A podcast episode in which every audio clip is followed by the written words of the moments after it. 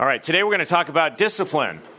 Discipline, a very pleasant topic, and I mean that. Um, uh, by the time we are done, I think you're going to hopefully agree with that, or I will have failed. Okay?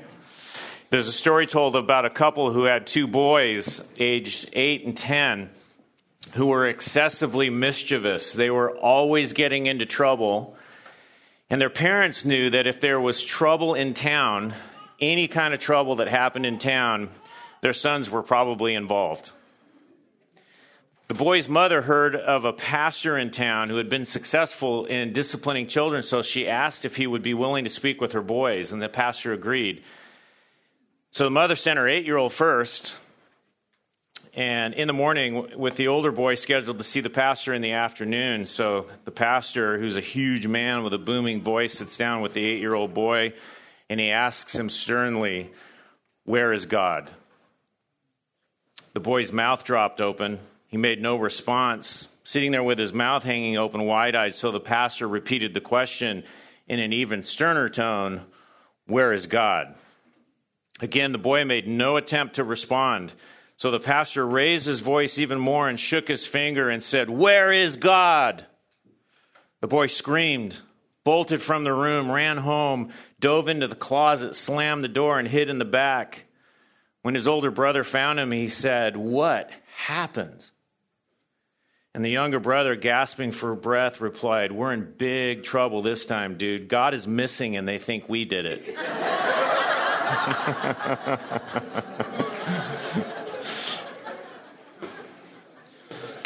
okay.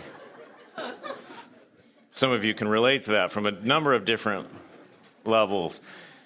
You know, Thomas Sowell, in a, um, a book called A Conflict of, Vis- uh, Conflict of Visions, said that each new generation born is, in effect, an invasion of civilization by little barbarians who must be civilized before it's too late. It's biblical. He's not wrong. And our car- culture is largely failing in this uh, mission in a spectacular way. Our call from Scripture is to parent against that trend. Every baby arrives dead in their trespasses and sins. They are incapable on their own to respond to the gospel or the truth of God. You and I, though, are commanded to teach and train those same children the impossible or the seeming impossible to train and instruct them in righteousness and the fear of God, wisdom, obedience, repentance. We're, taught, we're um, instructed to teach all of that at a place when they're most, at their most basic level, God tells us they're supposed to be unreceptive. So if you're struggling in the area of discipline, you're not alone. It's not easy. And maybe that on its basic level is why. Whether our children are saved or not, we are called to respond to the inevitability of disobedience. It's not an option. And that response to disobedience leads to discipline. But discipline is a subset of a very large topic, a much larger topic called discipleship.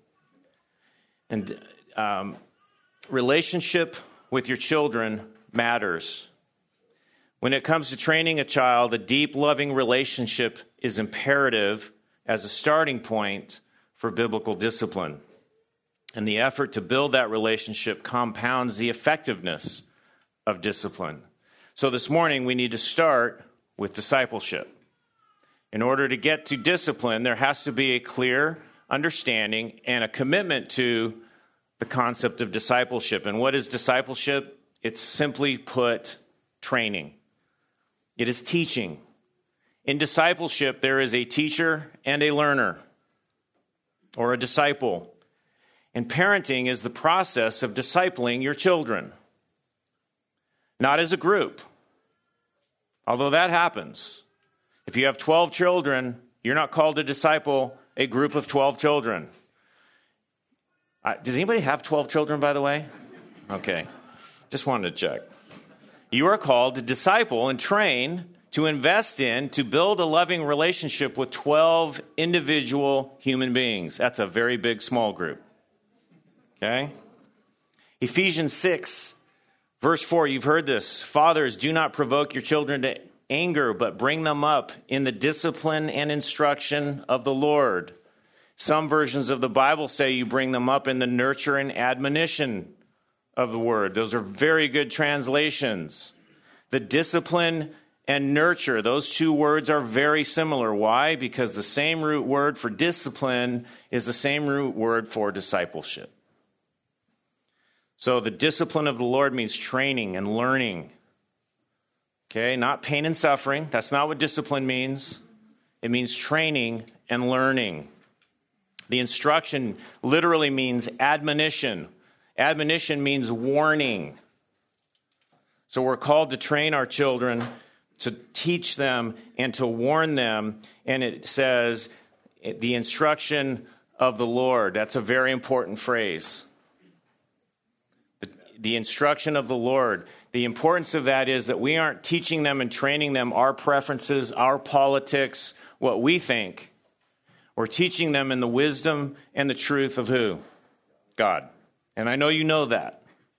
So some of this is reminder. This is to affirm you that if that is the direction you're coming from in your parenting, you are to be affirmed in that. 2 Timothy 3:16 is a verse that everybody probably has heard of before. All scripture is inspired by God and profitable for teaching, for reproof, for correction, for training in righteousness. You know that verse, right? There's two verses ahead of that that give particular weight and implication to you and I as parents. 2 Timothy 3:14 says, "You, however, young Timothy, from Paul, continue in the things you have learned and become convinced of knowing from whom you have learned them." and that from childhood you have known the sacred writings, which are able to give you the wisdom that leads to salvation through faith, which is in Christ Jesus. All scripture is inspired by God. What Paul is reminding Timothy of is remember what you know and who taught you. And it's clear earlier in the letters to Timothy that it was his mother and his grandmother, Eunice. And what Paul is saying is they taught you the fear of God. Okay? And it came from the Word of God. That's discipleship. And by the way, where it says in verse 15, from childhood you've known the sacred writings, which are able to give you wisdom that leads to salvation. I want to be clear wisdom does not save anybody. You are teaching your children the wisdom of God as a prelude and a process of leading them to who? Christ. Okay? The gospel is going to be pretty prominent this morning. And the word of God produces repentance, it produces righteousness. In the way that in Ephesians 2, that starts off with, You were dead in your trespasses and sins. And by the way, Ephesians 2, 1 through 10, if you ever want to know how do I share the gospel, walk somebody through Ephesians 2, 1 through 10. It's all there. It starts with depravity, inability to do anything, deadness, and it ends with that verse that you know, Ephesians 2:10, for we are his workmanship created in Christ Jesus for what? Good works. Righteousness. Training in righteousness. So you're teaching the fear of God, wisdom, obedience, and repentance, and you pray for their salvation. And what we're going to learn this morning is that as you discipline, you are going to show your children the gospel. That's where we're going this morning. But the fear of God, the love of God, is the starting point and the foundation for your training, your discipleship of your children. What about the fear of God? You've heard a lot about this. Proverbs 16, 6 says, By loving kindness and truth, iniquity is atoned for, and by the fear of the Lord, by the fear of the Lord, one keeps away from evil. This is why, one of the reasons why you teach the fear of God. Proverbs 19, 23, the fear of the Lord leads to life, so that one may sleep satisfied, untouched by evil. There is great value in teaching the fear of God. And I'd love for you, if you would, to turn to Deuteronomy chapter 6. I know you've heard this passage before. I just want to review this one more time. In Deuteronomy chapter 6, it draws a direct correlation between the fear of God, wisdom, wise living, and obedient living. And the first six verses of Deuteronomy 6 is pointed at you and me. That you and I must, as parents, fear God, love God, obey God. Simple, right? Well, the concept is simple. And it points at us and it says, You are to teach the fear of God, the love of God, and obedience to God. You're not to teach behavior modification. You're reaching for the heart, for the, for the motivations. And then in verse 7, it describes for you how do you teach that? How do you get to your children's heart? Don't you want to know that? It's right there, starting in verse 7, Deuteronomy 6, verse 7. You, having already yourself believed and lived in accordance with the fear of God, the wisdom of God, and obedience, now you shall teach them diligently. The first clue is diligently, constantly, regularly, faithfully, in every setting. You are to teach the fear, teach them diligently, them meaning, what is the them? It's the principles of the fear of God, the love of God, the wisdom of God, obedience. Teach that. Teach those principles. Teach them, teach your children those principles diligently to your sons, and you shall talk of them when you sit in your house, when you walk by the way, when you lie down, and when you rise up. Is there any phase of life you can think of that doesn't fit in those buckets? Every phase of life is an opportunity to teach, to talk, not preach. Sometimes you have to preach. Talk interact with them, show them with your own life. So you talk when you sit, when you walk, when you lie down, when you rise up. And then it goes on, verse 8 you shall bind them on a sign on your hand, and they shall be as frontals on your forehead. In other words, it's very personal. Verse 8 is very personal. They see that you live what you say. And then verse 9 says that everybody else sees it too. You shall write them on the doorposts of your house and on your gates. Your neighbors should know who you are. They should know what you believe, and even through your own children. It's a high, tall order. We're to disciple our children in the fear of God, the wisdom of God, obeying God, and repentance. How do you do it? You talk to them, you teach them. Okay? With that is a really fast background, let's move now to discipline. Discipline is a mandatory element of that discipleship process.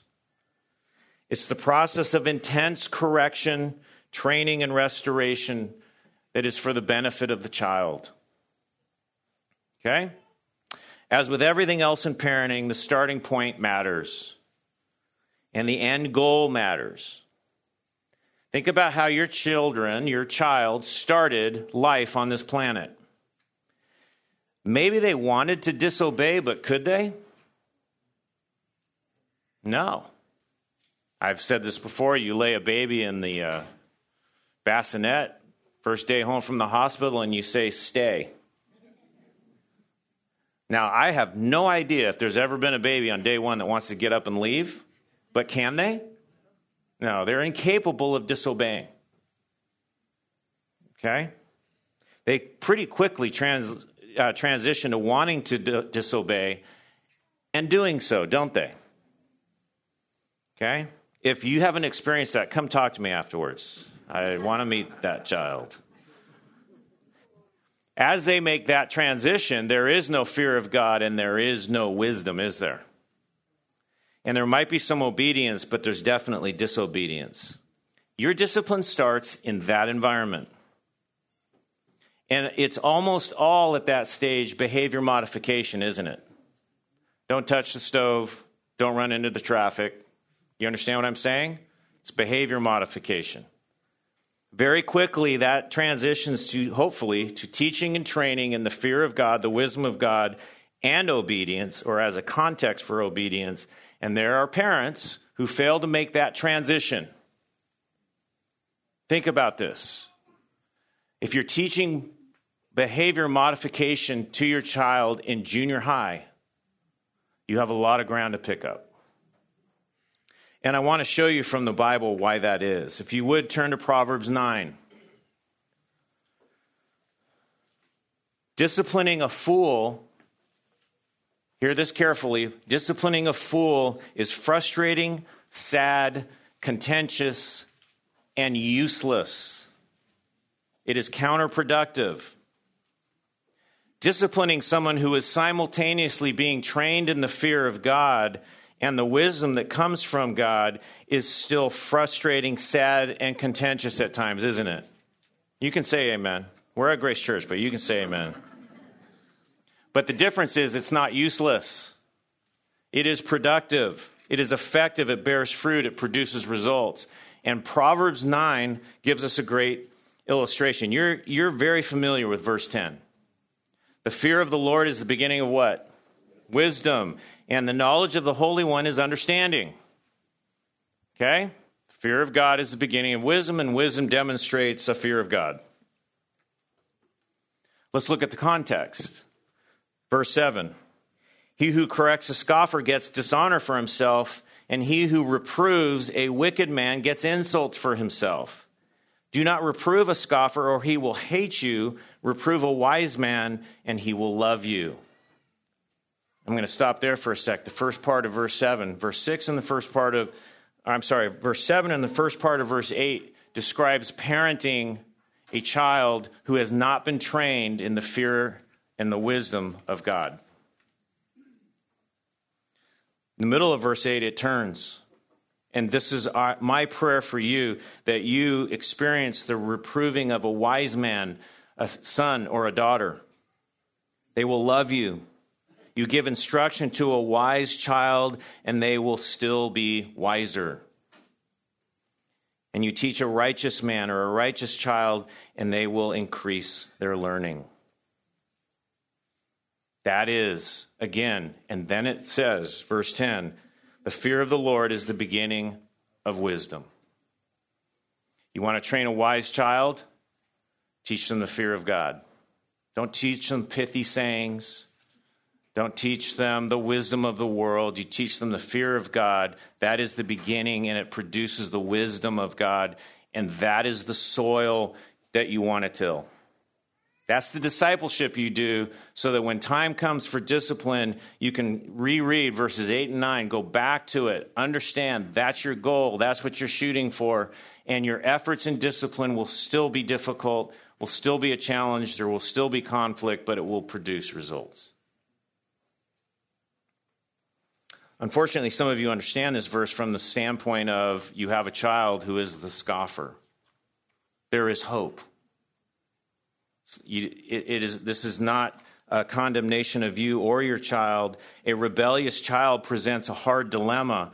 The parents want a quick solution sometimes when the evidence, um, when there's evidence of a whole lot of groundwork that needs to be done.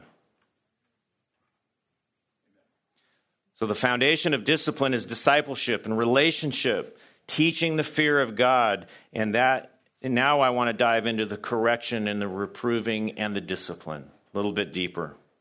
Let me tell you what biblical discipline is not. We're going to spend some time this morning seeing what biblical discipline is.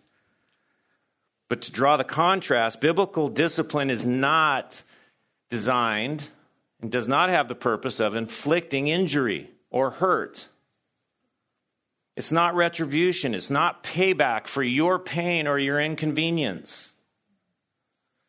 A child doesn't get disciplined for embarrassing you in the store. A child gets disciplined because of the sin that caused the embarrassment. Discipline is not the process to create little human beings that act like you, think like you, or serve you. When you say, Where's the channel changer? they run and get it for you. Biblical discipline is not angry, it's not emotional, it's not war. Uh, biblical discipline is not combat. And I say it that way because some of you grew up in homes where that's what it was. And we kind of have to flush all of that today because we're going to see how the Bible defines discipline. Biblical discipline is purposeful. It is purposeful. You must always be in the pursuit of a purpose, and we're going to show you this morning what that purpose is. If it is not in the pursuit of a biblical purpose, you must step back. Biblical discipline is for your child's good.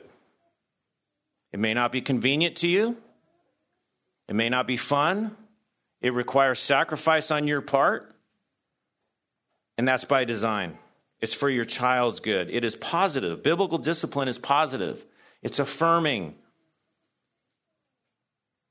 It's painful sometimes, but with a purpose. Biblical discipline, mom and dad, is work. It's not 30 seconds out of your day. It's not convenient. Sometimes it's not fun. It's work and it's mandatory. Biblical discipline is mandatory in the family setting. Okay, so when is discipline necessary? Sin, obviously, right? When sin is committed, you have to deal with it against God, against parents, against siblings, against others. You're looking for opportunity. And obviously, discipline is necessary when safety is involved.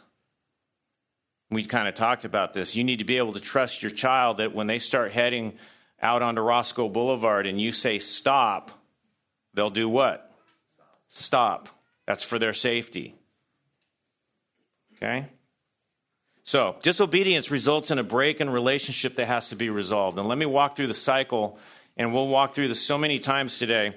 Um, I think it'll be burned in your brain. But from your child's standpoint, here's the cycle they sin. Um, well, let me give you the parent's perspective first. You see sin, you intervene. You're going to stop the behavior, you're going to correct, you're going to train, you're going to teach, there's consequences. We'll dig into that a little bit. And based on that, there is forgiveness from the parent and a restoration of the relationship. Don't miss any of that. There's sin, there's intervention, there is forgiveness. Mom and dad, we need to be forgiving. We need to be forgivers, and the re- relationship is restored. In the life of your child, here's the cycle there's sin or disobedience, there's confession articulation of the sin. There's a request for forgiveness. Don't raise your hands, but how many of you have heard your child ask you for forgiveness? It should happen pretty commonly.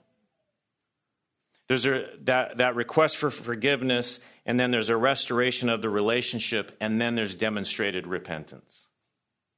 And I want to walk you through that process from the Bible. There is sin, then there's confession, there's a request for forgiveness, there's a restoration of the relationship with mom and dad, and then there's a demonstration in their life of repentance. It's a lot of Sunday school terms in there. Let's break them down. By the way, what I just walked you through is the same as the gospel message. This is the process of being saved. Your children must be trained in the skill of confessing. Let's deal with confession and forgiveness. They must be trained in the skill of confessing their sin and asking for forgiveness. Someday, when the Lord opens their eyes and softens their heart, it should be natural to them to understand that they need to confess their sins and ask for forgiveness, right? Confession is the articulation of a sin issue. Words matter. Eye contact. A child that says, I'm sorry, is on the right path, but he's not there yet. You need to know what are you sorry for? Confession is an articulation of the sin. And by the way, your four year old's not going to probably get here. Maybe, but you need to consider the application given the age of your, your children. Forgiveness requires humility. It requires experiencing grace. It's asking for something from whom you just sinned against. Sounds like the gospel, doesn't it? And by the way, teaching your children to ask for forgiveness requires an accurate identification from them, not only of what the sin issue is, but what else? Who they sinned against. Okay? So, confession and forgiveness. Let me walk through a couple passages of the Bible to show you that I'm not just making this up. And I know you probably know that because I'm assuming many or most of you are saved. 1 John 1 9 says, if, you conf- if we confess our sins, there's confession, articulating the sin. If we confess our sins, he is faithful and righteous to what? Forgive us our sins. That's the forgiveness. That means to send away, let go, leave alone, walk away. The sin's done. It's over. Forgive us our sins and to cleanse us from all unrighteousness. That's a restored relationship. That is a picture of the discipline process. We understand forgiveness, I hope. We're constantly in need of forgiveness. Psalm 32 1 says, How blessed is he who, whose transgression is what? Forgiven. Psalm 32 5 I acknowledged my sin to you, and my, iniqu- and my iniquity I did not hide. I said, I will confess my transgressions to the Lord, and you forgave the guilt of my sin. Psalm 79 9 says, Help us, O God, of our salvation, for the glory of your name, and deliver us and forgive our sins for your name's sake.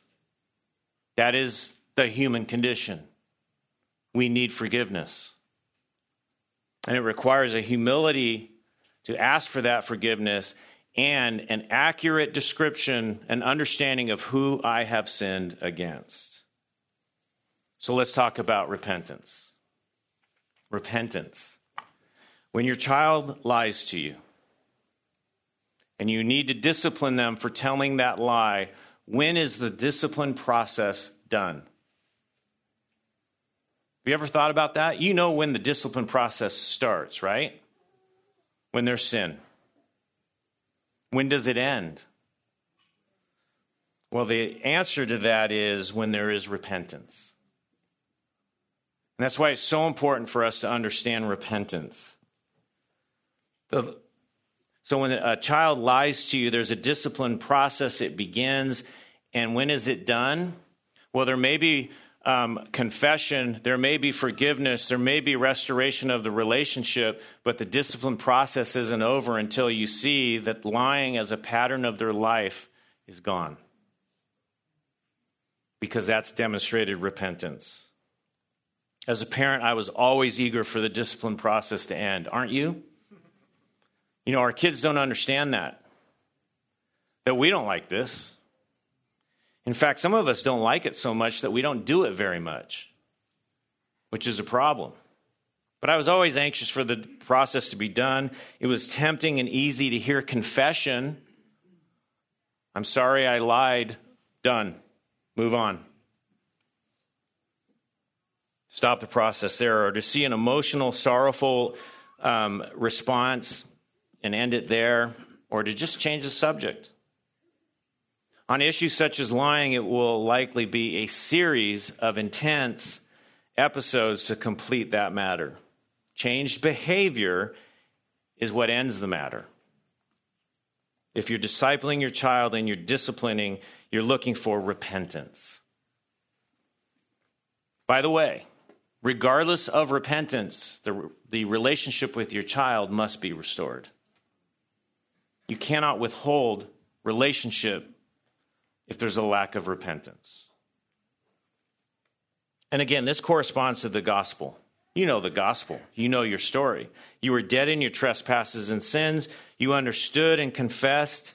You asked for salvation, for the forgiveness of your sins, and you were restored to a right relationship with God for the very first time.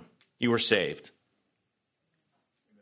Confession demonstrated, your confession demonstrated with words but your repentance is a heart changed by God and demonstrated with actions.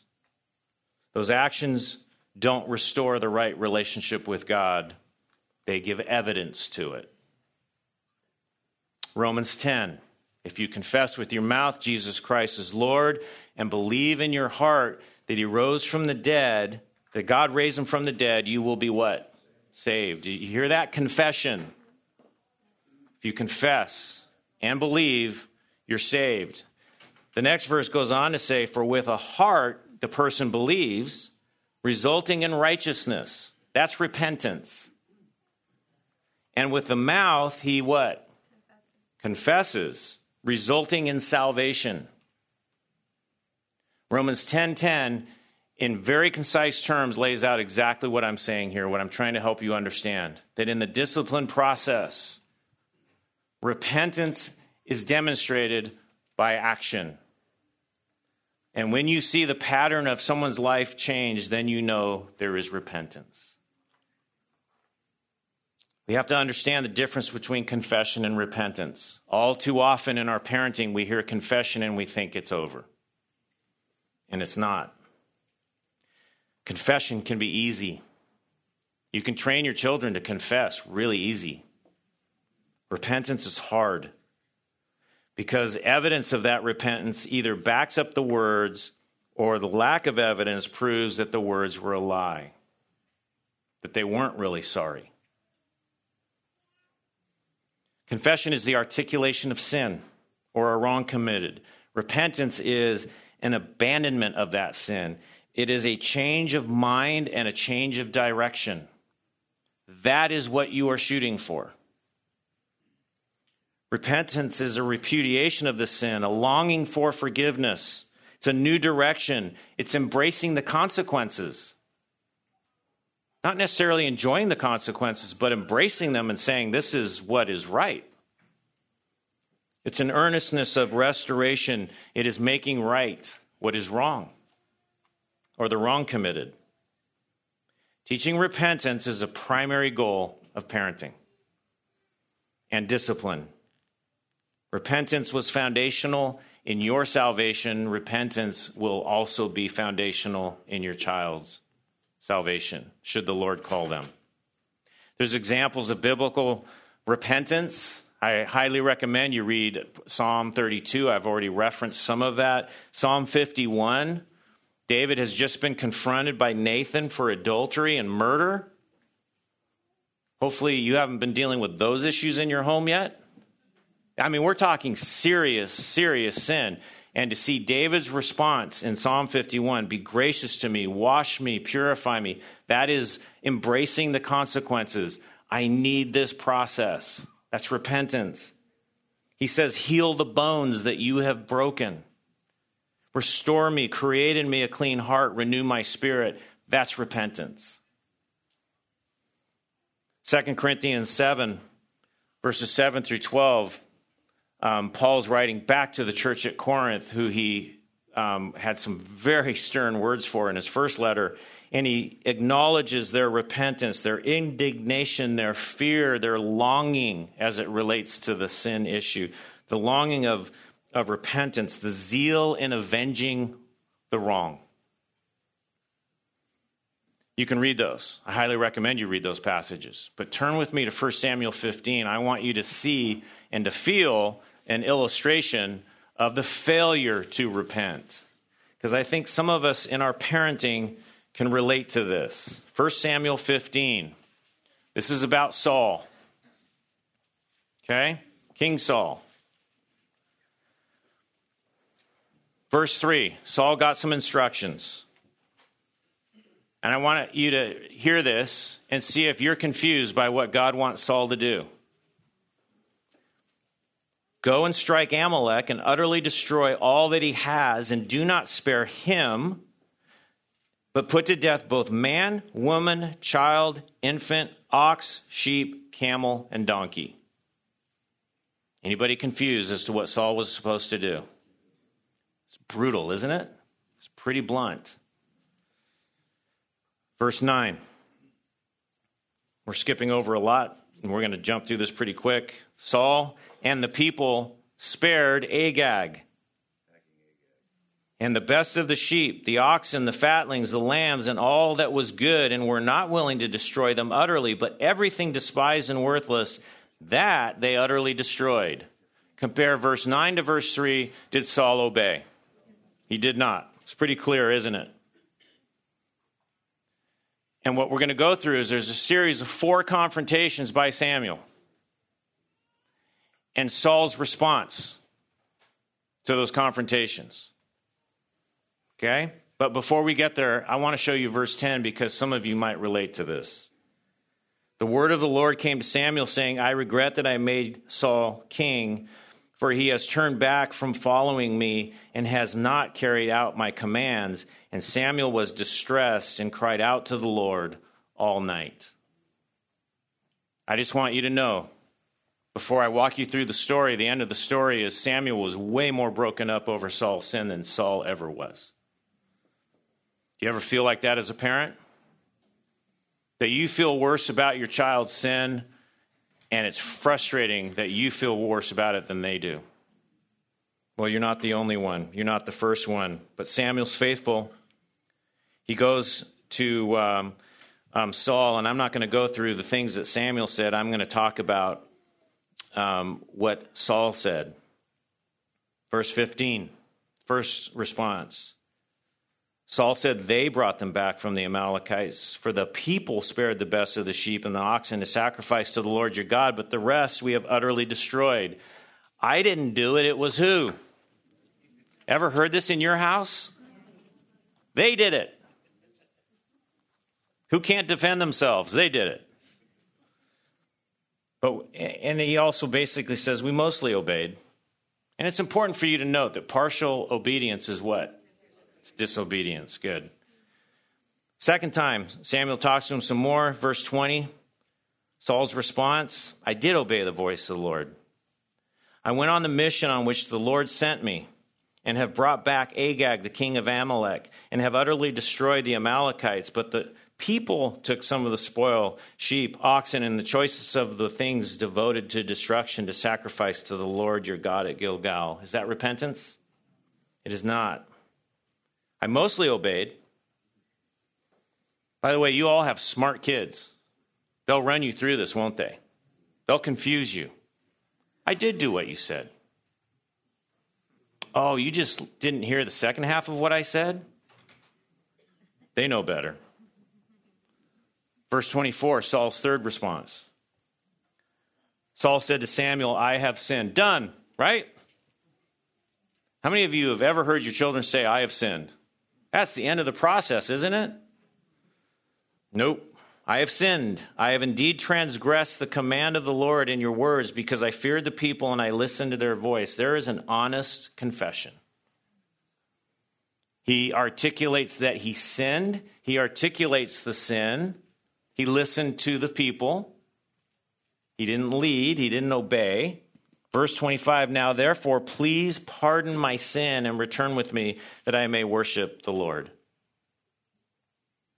I mean, I've taught this to parents of uh, teenagers before, and I always say, Have you ever heard your teenagers say, I have sinned? They articulate the sin accurately, they ask for forgiveness, and they say, Let's go to church together. You've accomplished it, haven't you? Well, you have a restored relationship. But the discipline process is not done. You have not achieved repentance. Verse 26 But Samuel said to Saul, He immediately says, I will not return with you, for you have rejected the word of the Lord, and the Lord has rejected you from being king over Israel. As Samuel turned to go, Saul seized the edge of his robe and tore it. Saul gets emotional. And why would Samuel hear, I sinned, please forgive me, restore the relationship, and just reject Samuel? Uh, excuse me, reject Saul. It's because repentance has not been achieved. And you say, but it's all there. Let's keep going. Verse 30. Saul said, I have sinned, but please honor me now before the elders of my people, before Israel, and go back with me that I may worship the Lord your God. He says it again I did sin, and he desires for a restored relationship, and he's looking for reduced consequences. He knows that he's lost his kingdom. Saul confesses the sin. He expresses the need for forgiveness. He embraces the consequences, the loss of the kingdom. He restores a relationship with Samuel. He wants to go worship together, but he doesn't do the one thing that would have shown true repentance. The discipline of the Lord was not complete. Verse 32 Samuel said, Bring me Agag, the king of the Amalekites. And Agag came to him cheerfully, and Agag said, Surely the bitterness of death is past. But Samuel said, As your sword has made women childless, so shall your mother be childless among women. And Samuel hewed Agag to pieces before the Lord at Gilgal. That is what Saul needed to do to reverse the impact of his disobedience. What did God tell Saul to do in the first place? Hew, hew um, Agag to pieces. It's an unpleasant story. Your junior high boys love it, by the way. It's in the Bible. That's what Saul needed to do. Then Samuel went to Ramah, but Saul went up to his house at Gibeah of Saul. Samuel did not see Saul again until the day of his death, for Samuel grieved over Saul, and the Lord regretted that he made Saul king over Israel. What a sad story. I read that story to you because sometimes in our parenting process, we hear the confession of sin, the request for forgiveness, and, and um, a restored relationship, and we stop there. And I just want you to know biblically your goal, and that relationship should be restored. And you should encourage the fact that they know that and that they are there. But what you should then be looking for is a changed life, changed behavior. Proverbs 28 13 ties all this together. Listen to this. He who conceals his transgression will not prosper, but he who confesses and forsakes them. Confession is not the end of the road. Confesses and forsakes them will find compassion. Forsake means repentance. And by the way, that compassion, that love and tender affection your child should find with you, which is why anger is not a part of this. Repentance is not confession, it's not sorrow, it's not emotion, it's not words, it's not an apology. By the way, I don't have any idea what an apology means. Do you? Can anybody define what an apology is? Explanation. I you can probably define it and I'll tell you there's five people in the room that would disagree with you apology needs to be stripped from your, your um, uh, language.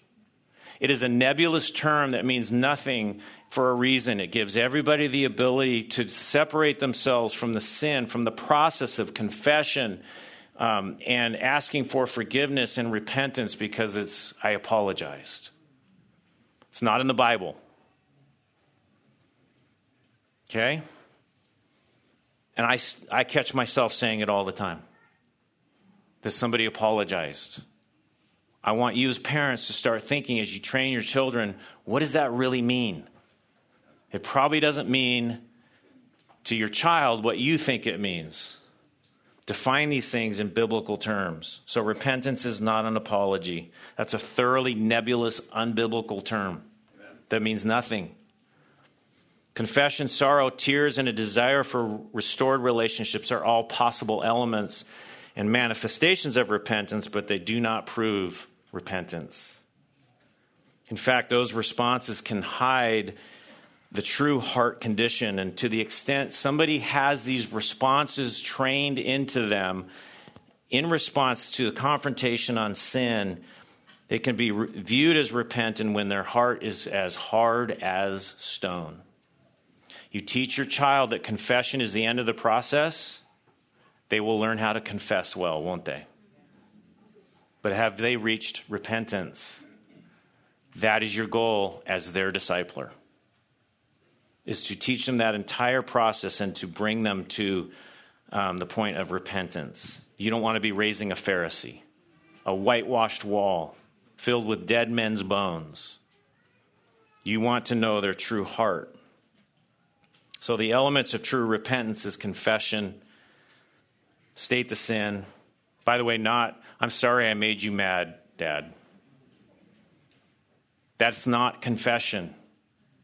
You need to stop. If you're not hearing clear confession of a sin issue, you have to stop the process. And a phrase like, I'm sorry I made you mad, stops the process. That's not why we're doing discipline right now. You don't discipline because they make you mad. And by the way, if they're saying, I'm sorry I made you mad, maybe you have to consider your response and whether you are mad. Okay? So it's accurate confession, it's changed behavior. Repentance is making right what's been wrong. Your child steals a candy bar, they take it back. Or they go back and they pay for it, just to use a, an extreme example. And it's a restored relationship where the family moves on. So, how do you move them to repentance? Let's go to Hebrews chapter 12. Hebrews chapter 12, we're going to look at how the Bible describes the discipline of the Lord. How God disciplines us is how we are to discipline our children. I'm going to give you five principles to know whether the discipline that's happening in your home is biblical discipline. How do you move your children to repentance? What are the elements of biblical discipline? God's discipline of us is a model for how we discipline those children that He's given us. And I don't know if you've ever considered the elements of God's discipline of you and me. He is actively disciplining us. And we know that because He what? He loves us. First principle in Hebrews 12 biblical discipline is purposeful. It is purposeful. We're finally going to see now what is the purpose of discipline? Why are you doing it? And it's laid out very clearly. We tend to think of discipline in negative terms. Biblical discipline is positive in every sense. It's purposeful and it's positive. Biblical discipline is good. Let's look. First three verses gives context. It's a transition out of the um, um, the Hall of Fame, if you will, at the end um, of Hebrews 11, the faith chapter. Amazing stories. He rolls into ver- chapter 12, verse 1. Therefore, since we have so great a cloud of witnesses surrounding us, let us lay aside every encumbrance and the sin which so easily entangles us and let us run with endurance the race that is set before us. There is the purpose of discipline.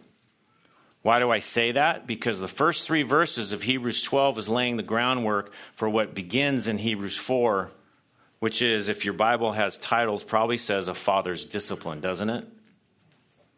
And we're going to see that's exactly what it talks about. Verse 3 of Hebrews 12 for consider him who has endured such hostility by sinners against himself, so that you will not grow weary and lose heart. Verse 7 It is for discipline that you endure. Verse 9 of Hebrews 12. Furthermore, we had earthly fathers to discipline us, and we respected them. Shall we not much rather be subject to the Father of spirits and what? Live. For they disciplined us for a short time as seemed best to them, but he disciplines us for our good, so that we may share his holiness. There's a big purpose of discipline. There is the purpose. It's for our good, and it's to produce holiness. Verse 11 All discipline for the moment seems not to be joyful, but sorrowful, yet to those who have been trained by it, afterwards it yields the peaceful fruit of righteousness. Biblical dis- discipline results in the peaceful not angry, not war, not conflict, the peaceful fruit of righteousness. There's all kinds of purposes laid out there that I went through really quickly. I want to focus just for a second on the word trained. Think of it this way you don't want to throw your child into the game without being prepared for the game. You know, decades ago, I used to play football, and when I couldn't play it anymore, I coached it. And it was an amazing experience to take a bunch of kids who'd never put pads or a helmet on before and to get them ready for that first Friday night to go on the field. I would have been a terrible coach if I let the guys just chase each other, sit in the shade, get some water, and when that first Friday night came, said, Good luck, guys. no, we, we prepared them, we trained them. That is the purpose of discipline. You are preparing, you are training them for the game, if you will, for life. You're, you're trying to produce in them His holiness, His righteousness, peace, laying aside encumbrances. You want to eliminate the immaturities, the bad habits, the sin that so easily entangles your children. Why? Because that's what God does for you and I. You want to produce endurance, stamina. It's really sad to see a 20 something year old um, at work get corrected for something and completely fall apart. They've never, ever been told before that they did something wrong. That's extreme, but that's the stamina, that's the endurance that you want to produce in your children through discipline, strength and courage. You, it says, don't grow weary and lose heart. Biblical discipline produces that strength and that courage, not confidence in their behavior or confidence that they're better than everybody else, but confidence in the purposes of God in their life. If this is not what you're trying to produce, then you have to step back and reconsider what's going on in your home. If this is what you're trying to produce, excel still more. Be encouraged. You're on the right track. Is it easy? No. Emphatically, no. But you're on the right path. You always want to think through the purpose and evaluate the effectiveness of your discipline accordingly. Are you producing a trained son or daughter? Are you seeing a move towards holiness and righteousness? Are you knocking away the rough spots, the sin that so easily entangles them? Your children should hear you speak of the purpose of discipline in your own life. How often do you talk about how the Lord is disciplining you? And then to go back to the theme of discipleship, discipline is based in relationship with your child. A good relationship will produce effective discipline. You are for them. Discipline is not for your benefit, it is for their benefit. Do they know that? Have you told them that? If you have, do they believe you? No. will they? They will. They will understand that. Tell them anyway. You're training and preparing them for life. This is exciting. This is good. You know, in the hot days of summer when I coached football, we kept reminding them of what happens on Friday night. The big game, under the lights. That gets a lot of guys through difficult practices. The same thing for your children. Remind them what's ahead, that you're preparing them, that what is ahead of them is good, and that God willing, you're going to prepare them for that. Focus on the purpose. Biblical discipline is purposeful. Biblical discipline, second of all, is serious. It is serious. This is serious business. Biblical discipline is not emotional and it's not random. It's designed to deal with serious issues sin and to produce a serious result righteousness, maturity. Verse 4 of Hebrews 12, you have not, I've already read it, but let's look at this again. You have not yet resisted to the point of shedding blood in your striving against sin. And if you look at that term, striving against sin, I would hope and pray every one of you is in that battle. So is your child striving against sin. It's serious. And, and you've forgotten, verse 5, the exhortation which is addressed to you as sons My son, do not regard lightly the discipline of the Lord. Discipline is serious. It should not be a laughing matter, it should not be a flippant matter. It is serious. It's part of a bigger process. Go back to point one, verses 1 through 3. And you can go back through Hebrews 12, and I know I'm, I'm kind of skipping the rocks through Hebrews 12 here. I really hope and pray, especially you dads, that you go back and reread and study Hebrews 12 and start leading your family in light of Hebrews 12 in the area of discipline. God has delegated this authority to you, mom and dad. Discipline. And that is serious. You know, if you observe a sinful pattern in your child, it's a great opportunity and it's imperative that you stop, that you talk, that you coordinate, you discuss, you pray, you plan. Sound like a war room? Amen. Sometimes the master bedroom is a war room. Kids are in bed, and you're talking through how do we address the sin issue? It's that serious. And once you come up with a plan, you implement it in light of the biblical principles of what is biblical discipline. And if you don't see results, you have to pull back. If you can't articulate the specific sin that's being addressed, you're not probably ready to impose discipline. Be wary, very wary, of disciplining for personality or preferences.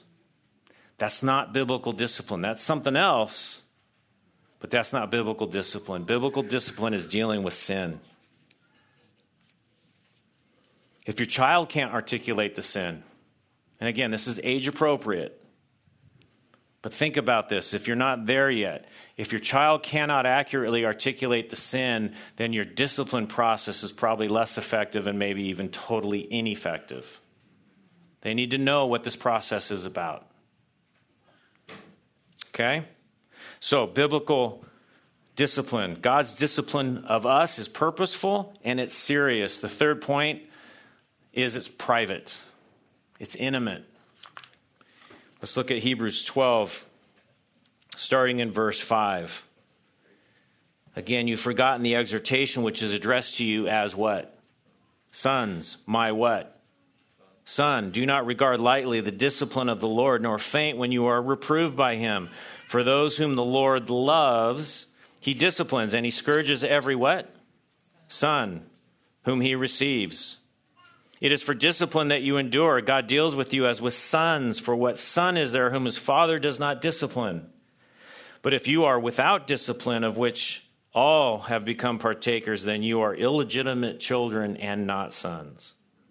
Furthermore, we had earthly fathers to discipline us, and we respected them. Shall we not much rather be subject to the Father of spirits and live? There are 10 references in that short part of Hebrews 12 to the family relationships father, son, family.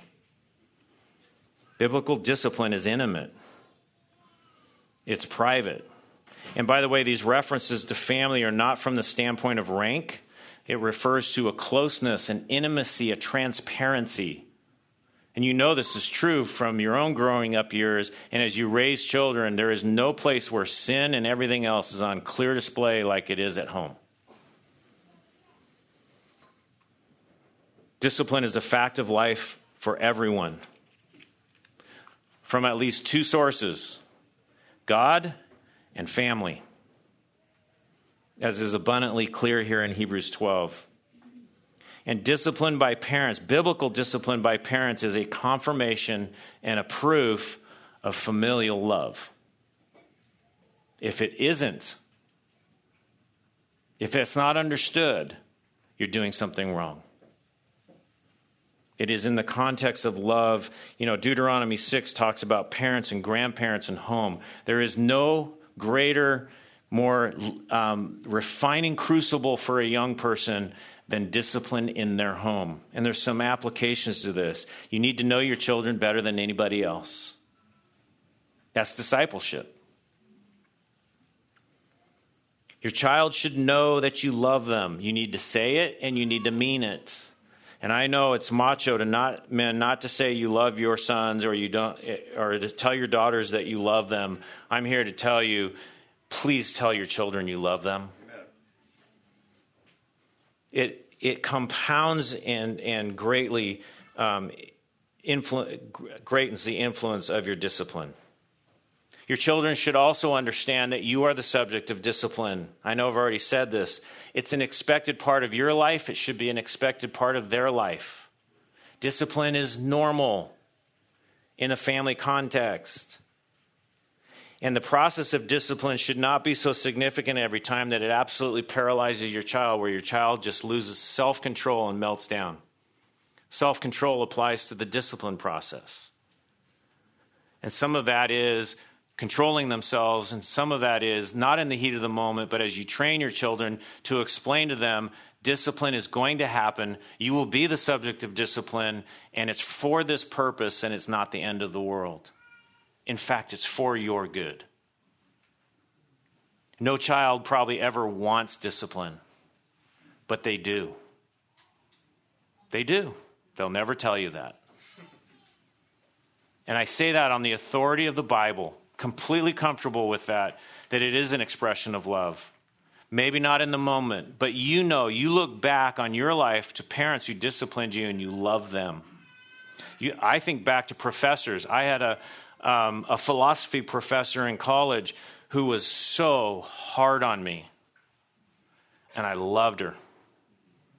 She taught me so much. She challenged everything that I thought I believed, and I, by the way, everything I thought I believed was affirmed. I didn't sign off on her view of the world, but she was very hard on me. You, you have stories like that. Discipline is in the context of love, it's for your good. The relationship between sin and consequences shouldn't surprise your children. If it does, then the process needs to be explained and it needs to be consistently applied. Children should expect consequences. I remember when we would drive um, somewhere, we would prepare our children. We're going to a barbecue with six other families. Have fun. When we ask you to do something, please respond. And by the way, when we say it's time to go, don't throw a tantrum. But we just want you to know in advance that if you do, or if you disobey, this is what's going to happen. Everybody understand that? Yes. Repeat it back to me. Three little voices repeating it back to me. Not that I don't think they uh, didn't understand, but I wanted them to articulate it. Why? Because when they melt down and disobey, it is just, you made that decision. You knew going in what was going to happen. Right? It's a little story to maybe illustrate how the process should be in your home. This is what's expected. And if we don't live up to those expectations, there's consequences. And here they are. And it's, it's a decision you made, not me. I wish you would have made a different decision. Number four, biblical discipline is painful. Biblical discipline is painful. No pain, no gain. In a culture that says that pain is bad, the Bible says that pain is good. It's not fun, it's not enjoyable, it's not an end in and of itself, but a means to an end. It is necessary, it is biblical. Proverbs 22:15 Foolishness is bound up in the heart of a child the rod of discipline will remove it far from him.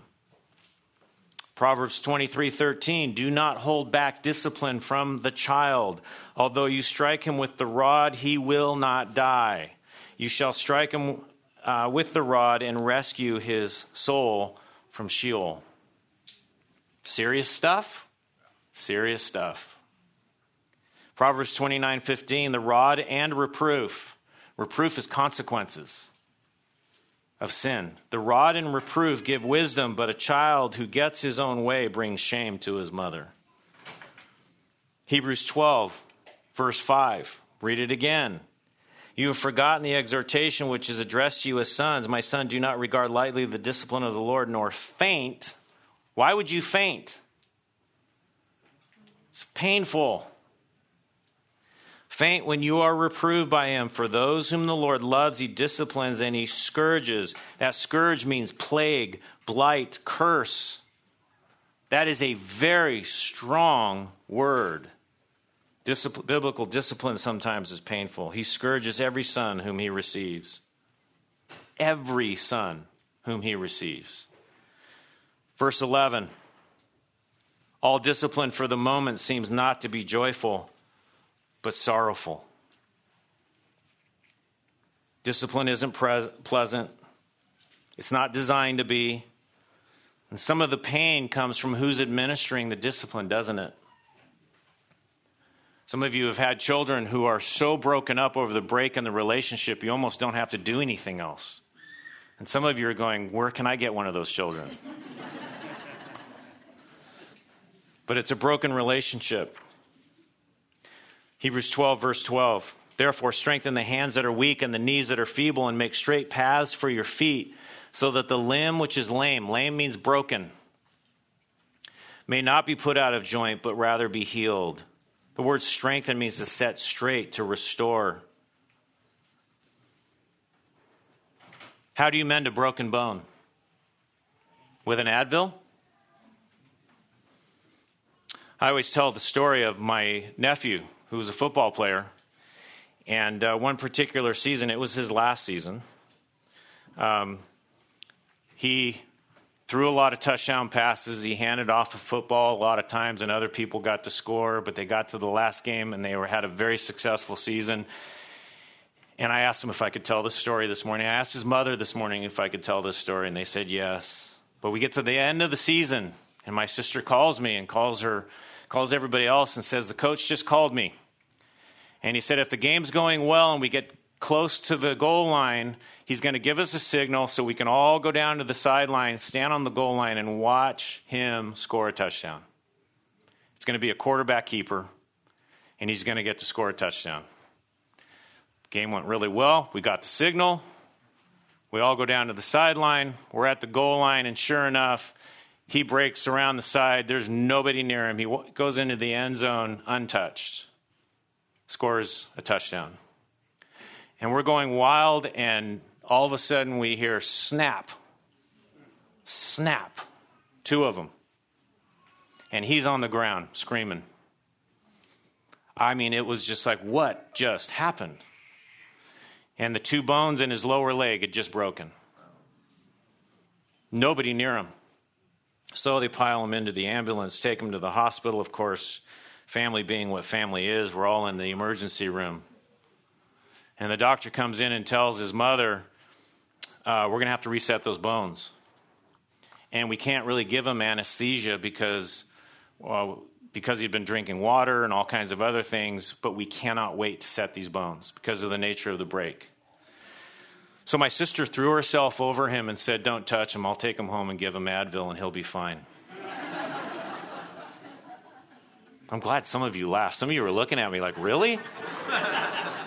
she confirmed for me this morning that's what she wanted to do, but is that what she did? Of course not. So then began the process of the doctor taking one bone and sliding them together and stopping and taking an x ray. Not quite where it needs to be. Oh, I went too far. Slide it back. No anesthesia. Can you imagine? And that was one bone, and then it was time to do the second bone. Set the bone, then take a picture once they've both been slid together and finding out are are they completely lined up? Oh, we got to start over. It's painful to hear, isn't it? I hope so. That's what I was trying to achieve. How do you mend a broken bone? You know, I read in, in Psalm 32, or, or, excuse me, Psalm 51, a reference to a broken bone. It's here in Hebrews 12, um, setting the lame bone.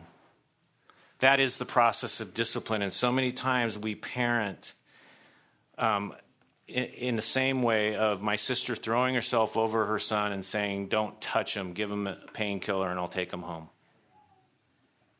It is not fun, is it? I can't imagine being a pediatric orthopedic surgeon. Anybody do that for a living in here? No? Setting bones on little kids or teenagers. Ignoring the broken bone is not virtuous. Giving painkillers when you need to reset the bone is not virtuous. That's not biblical discipline. Bringing pain should cause you pain. And by the way, if that doesn't cause you difficulty or pain, there's something wrong. It will be hard, it must be done. Okay? Pain is physical when they're young. I read those verses about the rod and, and the physical pain. You need to understand that physical pain, the rod is used when they are young. And I'm always sad for parents who don't use that tool when they can.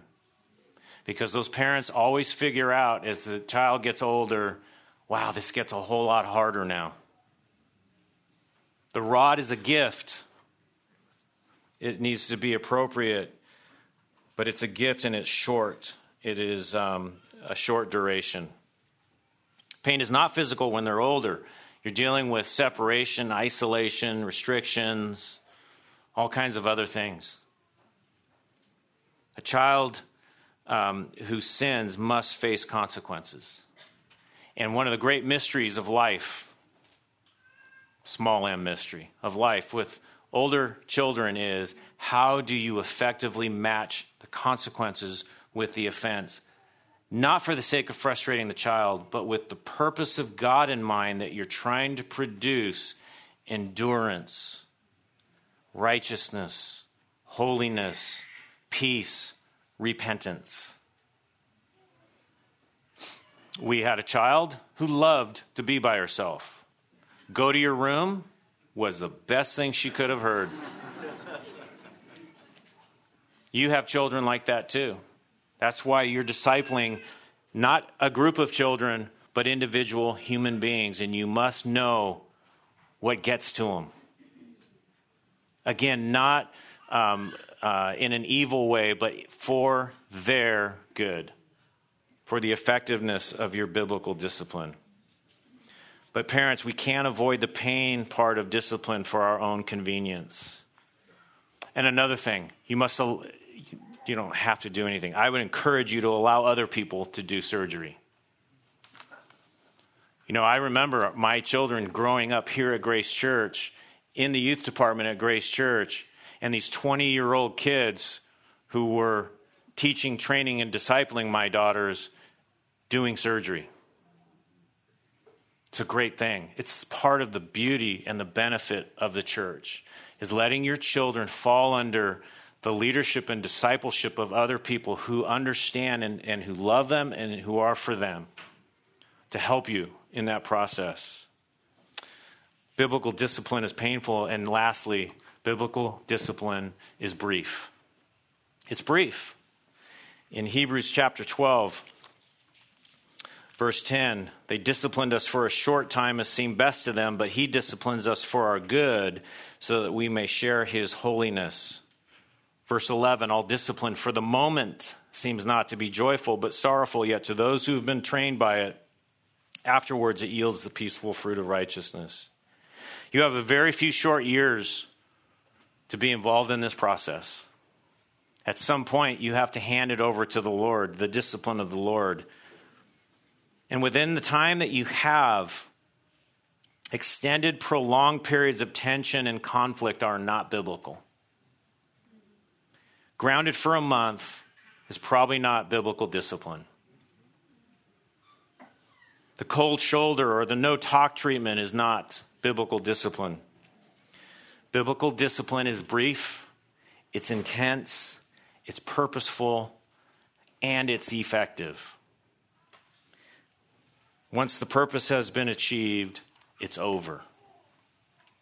Biblical discipline is brief in its process, but it's brief in terms of how much time you have to do this. Your children should know there's a discipline process at the right age, talk them through that process. There is sin, there is confession, there is um, an, a request for forgiveness. The relationship is restored, and we're looking for evidence of repentance. Your children should be able to articulate that. Then, when they hear in high school someday somebody presents the gospel to them, because you can do it every day, but some cool 22 year old will present it to them, and the skies will open up Okay? The sun comes out and the angels come down from heaven. It's the first time they ever heard it.